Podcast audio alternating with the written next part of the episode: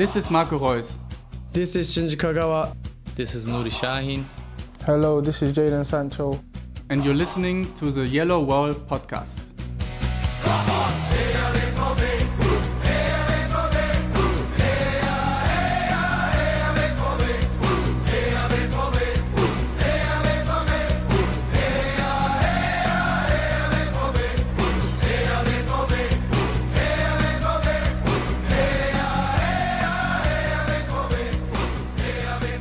Hello and welcome to episode 464 of the Yellow Wall Pods. I'm your Chef Buczko, and today we'll talk about Borussia Dortmund dismantling Cologne for nothing in Cologne. And of course, we will preview the next game against the relegation candidate against uh, VfL Bochum on Sunday. And in between, we will also talk about the Gio Reyna transfer that might happen or not happen. For that and more, joins me Lars Pollmann. Hello, Lars. How are you doing? Hello, Stefan. I'm not gonna lie. I'm very tired. Didn't get a good night's sleep, so I apologize in advance if you have to cut out any of my yawning. yeah, I don't know. I've I've time to edit this uh, uh, well enough. So uh, first of all, apologies. Apparently, the last time I uh, published this episode with just the left channel working. Uh, not quite sure what happened there. Um, I will make sure that this episode will be mono and on both ears available. Um, not quite sure uh, how I messed this one up. But uh, yeah, I thought I should apologize for it because I also didn't find the time to uh, correct the error. Um, but uh, Lars, let's uh, just get to the game itself. And I must say, I was positively surprised by a lot of things. of course, Ian Maatsen having a nice tactical wrinkle. it's a little debate on on Twitter whether it was Şahin's idea or Terzic's idea. Uh, who really is to say? But um, Lars, what did you think about him playing like an inverted fullback role through? I would say half half the time of the game. Yeah, I mean basically in possession, which I suppose is how that um, role functions. I think it's been all the rage for a few months now, especially in the Premier League uh, Man City doing that quite often, Liverpool at times, Arsenal. So having such a technically proficient player on uh, the left wing obviously allows you to do that. I don't think there's anyone else at Dortmund whom you would be reasonably comfortable in, in that sort of role. Maybe, big maybe, uh, Mateu Morey, just from a, you know, te- technical standpoint, but um, I don't know if it's necessarily important who came up with it. It was certainly a good idea against an opponent which you knew you were fairly likely to dominate in terms of possession, which I never actually looked up the numbers, but I think they probably did.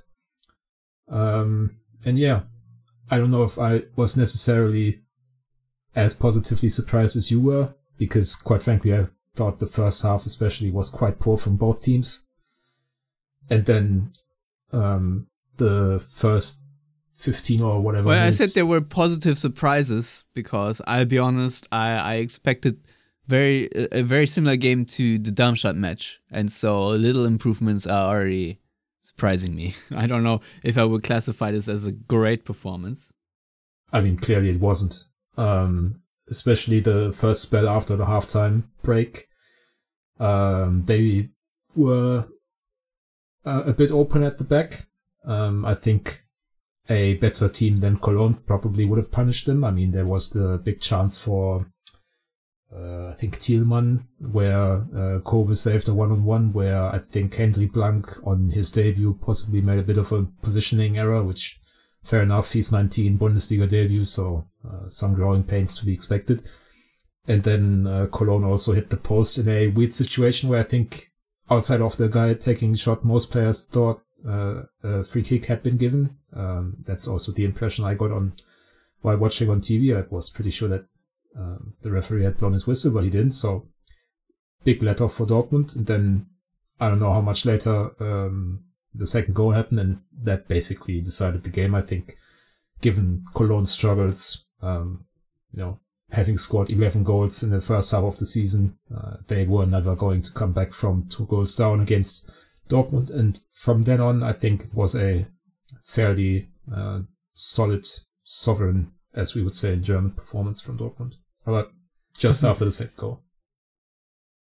Yeah, no, I, I would agree with that. Uh, I, thought that uh, it was first of all nice to see a, a set piece routine work out for the Black and Yellows because that do, that did look like something they they studied or, or trained on a training ground. So good for them. And um, yeah, uh, do you think it was a penalty or a dive by Jadon Sancho uh, when uh, he was brought down? I, I actually thought it was a penalty, but uh, I feel like if I was on the other side, I would I would be complaining against it. So um, I think you said so on, on Twitter that VAR won't overturn this decision either way, and I think that's probably right. Um, yeah, basically, well, to me, this is one of those. If we can, you know, take um, an NFL analogy, so to speak, uh, that call was going to stand or whatever it was. Um, I think you can certainly make the argument that uh, the defender held on to Sancho just that uh, split second too long, which you know quite dumb. He's not going to uh, towards goal immediately anyway. It's not like there's a huge chance you have to um, you know take the emergency exit, as we would also say in German. Um, and that, and at the same time, I think you can definitely also make the argument that uh, Sancho made a bit more out of it than it should have been, given you know the intensity of of contact and all that. Um, I think, as I said, if the referee says that's not enough, I I would say fair enough. If he says defender, um, you are just plain stupid in this moment, so I'm going to punish you. That's also fair enough to me. So, um, while we would always like consistency uh, from referees, I think this is just one where the guy makes a judgment call and it's neither 100% wrong nor 100% right. So let's just stick with, um, you know, the call on the field. And the only thing I'll, I'll add is that I'm pretty sure a player like Karim Adeyemi uh, feels a bit um, hard done by because there's been a much more um, obvious, let's say, fouls and not just, you know, dumb defenders uh, towards him. And he hasn't gotten those calls. Maybe it's, you know, the Sancho effect or, or maybe just the referee, um, you know, having Dortmund glasses on in that moment, if you will. Well, I mean, as someone who's watching the NBA a lot, and shout out to Joel Embiid for scoring 70 points uh, the other day because I was in the arena and it was a really special um, occasion. Um, there is certainly something like a superstar whistle. Um, I think we've complained about it uh, uh, at length, but uh, I, I think uh, Jadon Sancho certainly has something like that going for him uh, right now, and uh, good for him, I guess. good, and good for Dortmund, of course, um, because yeah, as as you said that uh, Adeyemi 100% would have not gotten this call. He definitely would have rather been booked for a dive than gotten a, a penalty call there. Um, also interesting that uh, the pecking order of who's to take the penalty is uh, now more set in stone than ever at, at Dortmund after the uh, match day that never happened. so Füllkrug uh, did uh, not allow Jadon Sancho to uh, score his first goal for Dortmund since his return, but started away excellently. I liked the little hezzy. Um, back in the day, I didn't like it because uh, I feel like I've seen them go wrong too many times. But I thought uh, it was a well executed goal, and um, yeah, of course. Uh, after we talk about the second goal, I think um, we of course have to talk about the the third goal and the outrageous pass from from Ian Maatsen uh, just after he lost the ball, recovered it, and then uh, he said it himself in the post game interview there was uh, one of those moments where you don't think, just do. And the way he found Malen with this pass, um, I I don't know really how to describe it. Uh, how how I was in my, my own feelings, but uh, it really felt like uh, like a sip of water after a long uh, walk through the desert, for sure. Because I don't recall many of those kind of passes, these Hollywood passes that I just absolutely love um, in in recent memory, and uh, for him to whip out like one like this was certainly unexpected, and the the fact that it wasn't even offside, even close to being offside, and Malen to to slot it away. uh, made me just really, really happy. Um, that to me was certainly one of my favorite moments of this game. Uh, I don't know, Lars, if if you thought that that Ian Maatsen had this kind of uh, pass in him. Well, I'll be the first to tell you that I don't religiously watch Burnley, um, where he spent uh, last season on on loan uh, from Chelsea when they were promoted to uh, the Premier League, and then obviously he barely played for Chelsea the first half of this season. So uh, my prior knowledge of his quite limited. So I wouldn't necessarily say that I was 100% aware of his passing range. Um, and while I don't want to be like, you know, the wet blanket or whatever, um, it kind of feels Don't like be the wet blanket. It kind of feels like Cologne shouldn't be conceding that goal. I mean, it, yeah, you're two goals down, and the the issue for them was, I think, that Mart, uh, Martin first lost the ball, so um, Cologne, They were pushing up, Cologne yes. pushed up, and then obviously he regained possession, but still, I mean, um, there was quite a bit of time left on the clock, if if memory serves, so you shouldn't be, you know, all out um, and getting caught on on on that break. Um, but yeah, that's just nitpicking. We can also uh, admire a, a nice pass and a composed finish by Malen, um, seeing as those have also been at least at times this season hard to come by. Yeah, definitely, definitely. Uh, so just just kudos from from my view. Obviously, these are also the kind of goals that Dortmund like to concede. I, I just remember uh, the way the Leipzig game went down and how easily they managed to pass the ball in behind our uh, line of defense. So um, I'm I'm really not complaining on this one, if if I'm honest. And uh, that that all being said, um, I also thought that um, the, the the final goal that Dortmund scored was really well crafted. Uh, of course, uh, since then,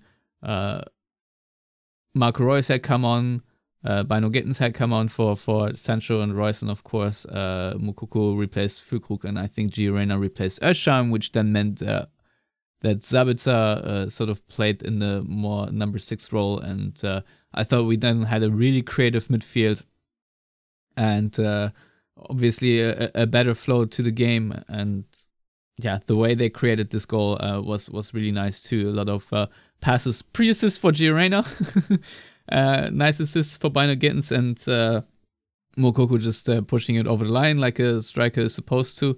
Um, you know, this is the sort of lineup we, the way Dortmund closed the game out is something that I would appreciate more often uh, against teams like this. So I could, I could definitely see Sabitzer starting against Cologne, uh, sorry, against Bochum uh, in number six, and then you have Reyna and and or Brandt and, and Reus as a as a double eight in, in, in front of that instead of playing Özcan. Um, if I may say so frankly, but uh, Lars, after the last podcast, I said that in my gut feeling, I don't see Dortmund selling Gio Reyna. Um, how has that developed over the week uh, with all the reports swirling around? Because I think you have a bit of a better overview than I have. I mean, technically speaking, you might be correct because it, it's all pointing um, towards a loan deal at first, so the selling part might only happen in the summer. But yeah, um, I think at this point it's fairly safe to say that uh, something is very likely to happen ahead of the match against Bochum on Sunday. Even um, apparently, Reyna himself has already given his green light to a uh, move to Nottingham Forest in uh, the Premier League. Um, and then on today, Wednesday, there were suddenly reports out of Italy and France that uh, Dortmund had also, in principle, I think, uh, agreed a loan deal to Olympique Marseille, um, which I suppose is a somewhat more attractive sporting project at the moment because they are um, in the fight for European spots in, in France, whereas Nottingham Forest are in a relegation battle in the Premier League. And because of uh, alleged um, breaking of PSR rules, so uh, sustainability, rules in the Premier League, uh, Forest are quite possibly going to get a points reduction at some point towards later stages of the season. So, um, given that they're only, f- I think, four points ahead of Luton, and Luton have a game in hand, uh, that might become a regular relegation dogfight. And then I'm not sure, um, you know, how Reyna fits into that because we all know that he's a technically gifted player, um, likes to have the ball at his feet and, and all that, but I'm not sure that he's necessarily cut out for, um, you know, Premier League relegation battle. We have to get a draw away at uh, West Ham or whatever. I don't know if, if, that's kind of his his type of game, but obviously, um, you know, him being American having been born in England, um, the the um, integration period is presumably going to be shorter at at an, at an English side. So I don't know where he's going to end up. I think Dortmund don't necessarily care because they quite frankly know that he's not going to extend his contract that is only running until 25 as we talked about last week and and given that it's likely that he's leaving in, in the summer anyway so for them it's probably a better proposition to have two sides vying for a signature because that might drive the price up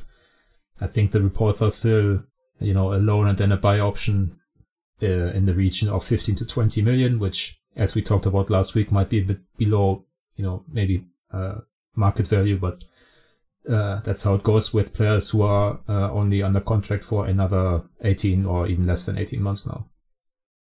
Yeah, uh, that is correct. I'm really intrigued uh, about how this will all pan out. To be honest, um, I I personally do believe that Dortmund probably still need Gio Reyna uh, in the in the course of the season, even though on his position he does have a lot of competition. But uh, um, equally, I I do think alone at this point would be better than um, him sort of rotting away and being uh, more disregarded more often than not uh, by his coaching staff. So um, from his perspective, a move I think makes makes a lot of sense.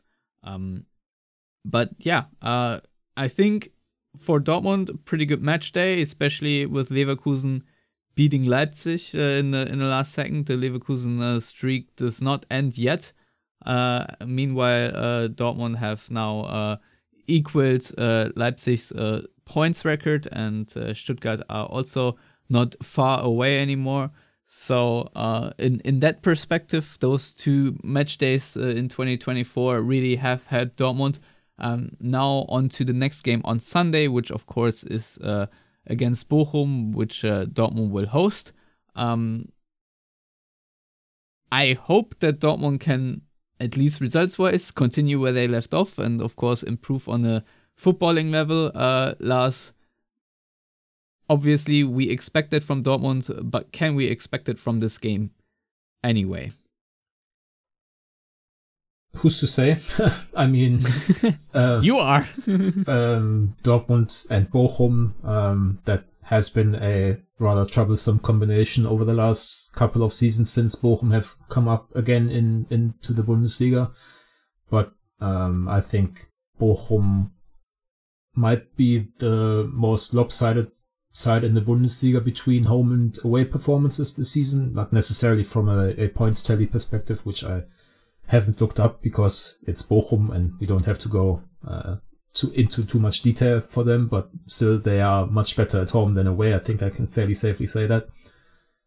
And the the the positive for Dortmund is that uh, Bochum having beaten Stuttgart last week.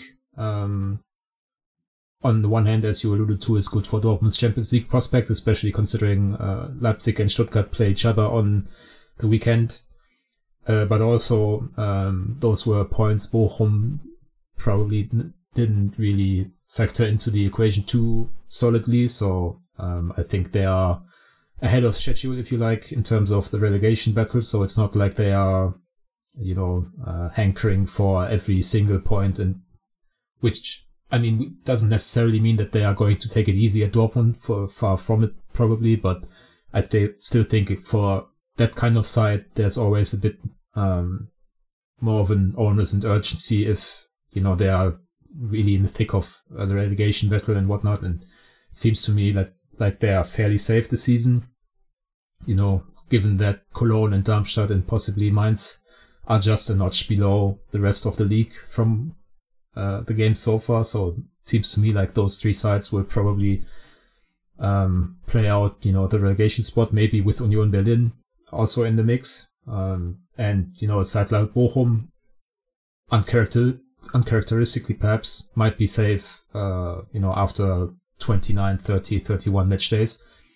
And I do think that that stuff has an effect, but at the end of the day, Bochum like to be troublemakers for bigger clubs. That's kind of their DNA. And it's not been too long ago that they were troublemakers at Dortmund as well, if memory serves. So definitely not one to take, you know, too lightly, but ultimately it's the continuation of the first two games of the season where Dortmund are facing an opponent that is much inferior in terms of individual quality and given that they are have now started a good run, um, especially somewhat solid defensively for the most part, um, you would assume that that's uh, going to continue. Yeah, I'm I'm really curious uh, to see how how Bochum are planning to screw up Dortmund's uh, weekend this time. to be honest, um, I just hope that uh, with the first home match and the magic of the Westfalenstadion, I know I've leaned on that maybe a little bit too heavy in the past, but uh, I I do believe that uh, with Jadon Sancho back and with uh, Ian Maatsen, of course, playing his first home game, I I'm sort of hoping that uh, um, at least those two players who have been difference maker, to be quite honest, uh, in, so far this season, uh, will once again uh, make the difference. And I would say that Jane Sancho in particular is a player um, that really can be trouble for defense like Bochum's. So uh, it's it's not just like ah good you have you back, but actually I do think that uh, both these types of, of, players um, will make a um, a real difference in, in beating a team like Bochum. Now, um, do you by any chance know if Emre Can and Mats Hummels are expected to return to the to the lineup? Um, because that of course would uh, imply some lineup changes here and there. From what Ruhr-Nachrichten have reported on Wednesday afternoon, so quite a bit ahead of you know the late Sunday kickoff, um, they are expecting Hummels, Süle, and Can back in the squad. So almost full strength um, outside of Mecha, Ryerson, uh, and Adeyemi. And Haller, obviously, and Bensebaini might be back actually because uh, Algeria have been eliminated from, from AFCON early and uh, Bensebaini, I think, was suspended for the final group match, so he hasn't played in a few days. So I would expect him to slot back into the squad relatively easily. So um, it it might actually be a bit of a selection dilemma, even you know deciding who's in the matchday squad, which is a welcome um, surprise, I suppose, because quite often Dortmund are uh, scrounging up the last few guys, the Samuel Bambas and Hendry Blanks of the world, just to make up a matchday squad, and now there might be a I mean, situation where I forgot to say it during the Cologne segment, but shout out to Hendry Blank again because I thought minus the first minute he had a very solid performance too. Obviously, also not the biggest pressure on him, but uh, uh, we have seen worse debuts of under 23 center backs uh, slotting in for Dortmund's uh, injured center backs at halftime. I believe you are talking about Soumaïla Coulibaly. and, Maybe. and that uh, dastardly uh, Stuttgart game late last season, which I don't want to talk about it. Which so uh, alongside just, the Bochum just... game and the match that shall not be named, yeah. You you could you could have just left it the way I, I said it and just moved past it, but yeah, no. No, I'm a, lit- I'm a literal as... person, Stefan. I have to spell things out. No, I, I actually think uh, Blank did really well. You're also a literal salt strayer in my wounds and a wet blanket of reason, um, which which is why people like our dynamic on this podcast, I suppose. No, I'm, I'm actually. Uh, we can make a point of congratulating Blank not only for a debut, but as you said, uh, a fairly assured uh, performance. I don't know how much of uh, you know the blame uh, for the the one situation where he looked out of position even goes to him because as you said, that was like uh, a minute or so into his Bundesliga debut. So it was a sloppy giveaway by the guys in front of him, and then also, know yeah, better. Yeah, and and from then on, I think he had like I want to say sixty to seventy touches of the ball because Dortmund obviously um, circulated possession uh, later in the game quite a bit, but you know he he didn't look out of place, which is the one thing that you always look for young guys making their debuts. You don't want them to, or you don't want to see that they're making their debut. And I don't think you could um, necessarily tell from from that performance from Blank. Whereas um, the situation you mentioned earlier, that was quite apparent that that was a a young player who quite possibly was a bit, um, you know, in his head or whatever. Yeah, uh, for for sure. Anyway, um, back to team selection against Bochum. Um, I do expect if Hummels and Jana back, is that they will slot back into the team, and I do expect Ian Maatsen to continue play as a left back, even with Bensebaini le- uh, returning. Um, yeah. Uh, has Haller even played at AFCON? Do you know? Because I think he was still nursing his uh, ankle injury or whatever it was. Yeah, and, and there's been some reports today that the injury might have been more severe than Dortmund have let on, which is a big shock. Huh. Big, big shock because Dortmund are That so never happened so forthcoming in their uh, medicinal uh, medicinal bulletins. Um, yeah, he hasn't played. the, the, the, the winners of the JD Power Award and for transparency 2009 to 2023 I don't I'm I'm uh, I'm I'm shocked yeah, I'm clutching my pearls I mean he hasn't played at Afcon. Um, Ivory Coast aren't eliminated yet because they've changed the format, so uh, you can advance into the knockouts uh, from third position in your group, and I think they are still alive technically in that. So he might not come back to Dortmund either way, but um, he also wouldn't arguably be be able to play anyway. And and I don't know. I mean, we talked at length about Moukoko last week. Uh, we know how they rate Füllkrug and what he brings to the table, so it's not like they uh, are in desperate need of a third striking option as of right now. yeah I, I I would agree with you um do you think do you think uh, we've discussed the last episode of course uh, but do you think uh, Moukoko has earned himself a start right now or no I don't know what changed from last week necessarily. I mean, yeah, he scored another um, goal off the bench, not quite as difficult, I suppose, because as you said earlier, was a very nice team move, and he basically tapped it in from close range. Obviously, you still have to do that, and it seems like those types of things elude Füllkrug at this point, which you know I think is kind of a bit of uh, uh, you know a question of luck for strikers. Sometimes you just don't get into those situations, and and when you are in that spot ahead of goal, maybe the pass doesn't come or whatever. I think if Füllkrug had as said last week, if if he had one of those games where you know maybe he scores two lucky goals, then the the, the tides turn and he's he find he's finding himself in the positions that Moukoko has gotten in off the bench.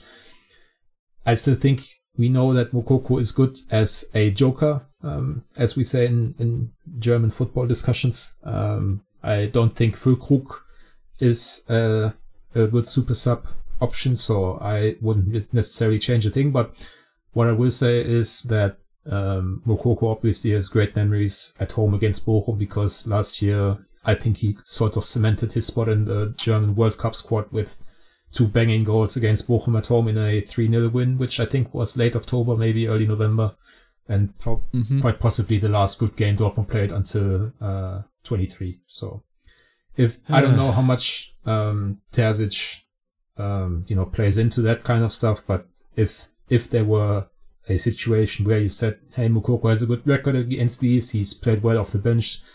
He deserves a start." Then maybe it would be against Bochum. But then again, I I actually don't think you need to change too much. Um, you are on a roll right now, uh, thanks to in large part, you know, a soft schedule to start the new year. You don't have midweek fixtures right now, so you can train and play, train and play. So it's kind of the time to build momentum, and so I'm only expecting slight changes possibly Hummels, possibly Can, maybe Bynoe-Gittens starting ahead of Sancho because bringing Sancho on might, uh, you know, um, turn things around during the game with the kind of reception he's going to get. That's possibly a consideration. And, and obviously you don't expect them to take Malen out, but Bynoe-Gittens kind of has been a regular starter, so that's something I'm looking at. Yeah, uh, me, me too. Uh, I'm always intrigued uh, when I see the lineup to see which uh, uh, attacking midfielders, if you will, Terzic or the, the coaching staff have picked. And uh, yeah, mm, I'm I'm fine either way, if I'm honest. I like Malen. I thought um, against Cologne he had a couple of uh, really annoying uh, moments. So did Julian Brandt. Um, but on the on the flip side, um, they are lethal and can also decide games. And with Jamie Bynoe-Gittens, uh, I think um, he is also a natural difference maker with the skill set he has. So it's not like when he starts a game that I'm uh, yearning for for other players. So um, either way, it's it's nice to have a, a good amount of, of depth and, and, and players that, that can uh, make the difference. And c- considering how desperate are uh, Dortmund are for, for points these days, um, I really hope that they can rely on on their attacking prowess because they do have to rely on individual skill quite a lot still because um, it's not like they really uh, have a, a, tactical advantage uh, more often than not. Let's put it this way. But uh, anyhow, I don't want to ramble on too long, uh, Lars. So um, I do want to keep it short. However, I do wanted to ask you real quick: Do you actually think that Bayer Leverkusen are going to win the league? Uh, as of now, um, obviously, I think Bayern do have a makeup game today against uh, was it Mainz or was it Union Berlin? I, Union. I, I forgot against. Union. Yeah. Um, and uh, they could uh, cut the lead back to four points, but Leverkusen do look like they are on a roll. Still, of course, these teams will meet each other in uh, February, I think, right? Yeah. So, um, uh, long way to go, but I've watched the Bayern game against Bremen. They looked absolutely abject. Uh, star piece of that abjectivity, which is probably not a word, uh, was uh, Raphaël Guerreiro in, in central midfield. So uh, the, the the petty man in me enjoyed that a little bit.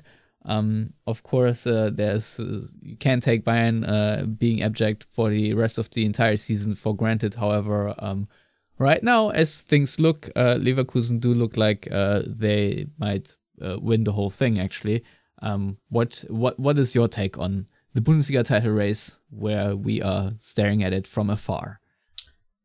I mean, you can't but be very impressed by what Leverkusen are doing. Um, I watched the game against Leipzig, um, and you know they were decidedly second best for most of the first half, much like they had been against Stuttgart earlier in uh, the season. I think those two are the teams that gave Leverkusen the most uh, to worry about this season. Um, and I also watched the Bayern and uh, Dortmund games, obviously, of Leverkusen. So that's also credit to Leipzig and Stuttgart, I suppose, which are Dortmund's more uh, immediate competition this season. Um, but still, Leverkusen pulled it out of the head at the end of the day. Um, another late winner. And I think, uh, if we look back quite a few years now in, um, you know, Dortmund's history, this is the kind of stuff that gets you going on runs that can lead to titles, um, especially given that Bayern seem to have some issues. Um, I don't necessarily subscribe to the idea that they signed too many Tottenham players to win trophies anymore. but but that's something that people have pointed out, and I I mean, I for sure have. We, I love. We this. don't need uh, reasons to feel Schaden, especially knowing Matthias reads these tweets as well yeah, we don't need much to feel Schadenfreude towards Bayern, but I think it would be objectively funny if Harry Kane, uh, especially Harry Kane, also Eric Dier, but nobody really cares about Eric Dier. But if Harry Kane uh, moved to uh, Bayern Munich in search of trophies, and for the first time in then 12 years, they failed to win the Bundesliga, and they are already out of the cup. They didn't win the Super Cup one day after he signed for the club so it's Champions League or bust possibly. Um, I think it would be quite funny objectively uh, if if they didn't get anything out of this season. Obviously, it's uh, very early to uh, count Bayern out, especially given Leverkusen are now coming into um, a few personnel issues, uh, suspensions, injuries.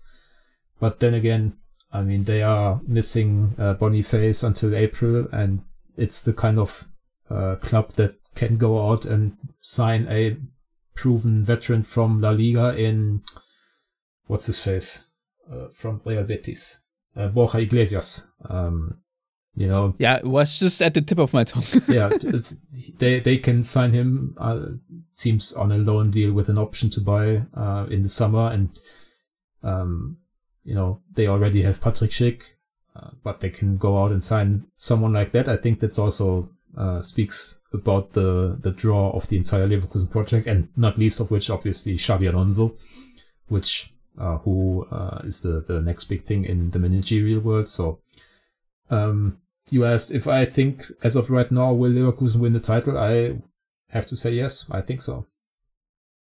Yeah, I'm actually with you there, and uh, be- because they, they objectively to me look like the, the, the better team than Bayern. If if you watch both sides play football, I think Leverkusen look uh, like a better team. Uh, I'll be honest. Uh, it's it's it it just has more facets to it. They have more ways to beat you, and um, they even have added uh, a set piece threat to their game, which uh, is a new wrinkle as well. But as uh, Xabi Alonso said after the game, this is something that obviously decides a lot of games. And Leverkusen were historically bad seasons ago in uh, scoring any set piece goals, and the fact that they are doing that now um, is of course scary.